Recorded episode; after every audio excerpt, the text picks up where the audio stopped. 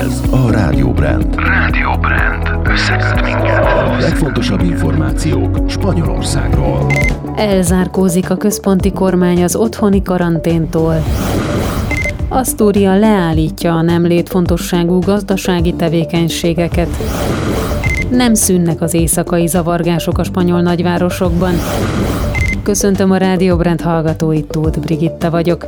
Hiába kéri több autonóm közösség, a kormány elzárkózik a házi karantén bevezetésétől.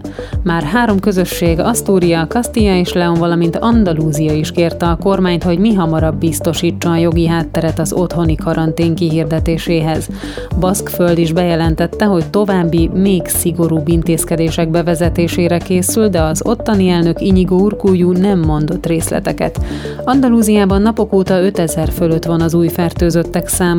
Az elnök helyettes Juan Marin az egyes csatorna hétfő reggeli műsorában azt mondta, az andalúz kormány nem zárkózik el az otthoni karantén mielőbbi kihirdetésétől, ahogy tette azt Franciaország és Portugália is. Bár a közösségi elnökök erősködnek és kérik a kormánytól, Salvadori egészségügyi miniszter továbbra is azt mondja, a kormány nem számol egyelőre országos karanténnal leállítja a nem létfontosságú gazdasági tevékenységeket az asztúriai kormány.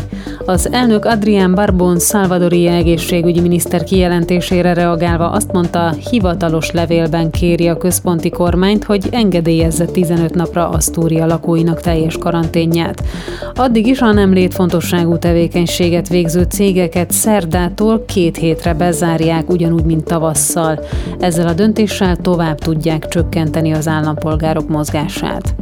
Nem szűnnek az éjszakai zavargások Spanyolországban. Szombat éjjel óta folyamatosak a rendbontások a nagyobb városokban, köztük Madridban, Barcelonában, Burgosban, Santanderben, Logronyóban és Leonban.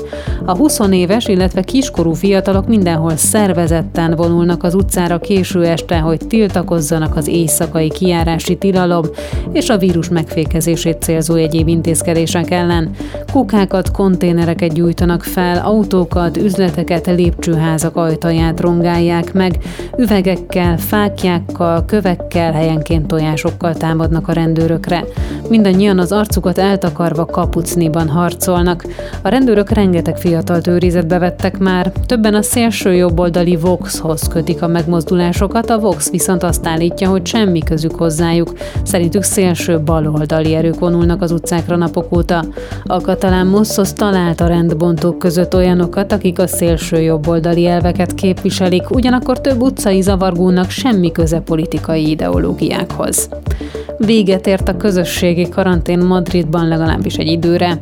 A kormány múlt héten engedélyezte a közösségi elnöknek, hogy csak a két ünnepi hétvégére, tehát minden szentek és halottak napja, valamint az Almudena idejére zárják le Madridot. Ennek értelmében éjfélkor megszűnt a korlátozás, ismét szabadon lehet mozogni a madridi régiók között, kivéve 35 egészségügyi zónát, melyek közül 32-ben már hetek óta ellenőrzik a kibejárást, hozzájuk csatlakozik három új kerület, egy közülük Mahadaondai, kettő pedig Koszládai.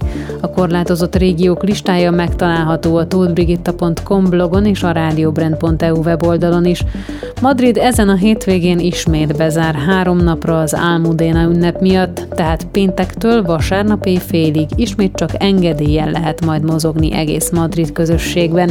Végül pedig jöjjön az időjárás jelentés.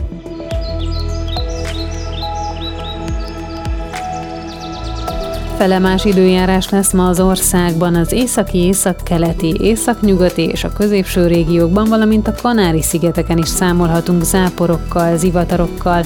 Délen, délkeleten és a Baleár-szigeteken közben marad a többnyire napos, száraz időjárás, 11-25 fok között alakulnak a csúcsértékek, Szóriában lesz a leghűvösebb, Murciában pedig a legmelegebb.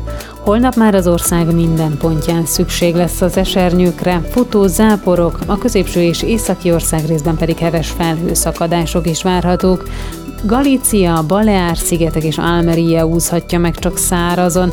A hidegfront miatt alaposan visszaesik a hőmérséklet is. 5-22 fok között lesznek a maximumok, ismét Szóriában, illetve Madrid környékén lesz a leghűvösebb, a legmelegebb pedig a Kanári-szigeteken, valamint Alicante és Almeria között. A következő órában Zalán kollégám vár minden rádióbrend hallgatót a magyarországi hírekkel. Én köszönöm a figyelmet.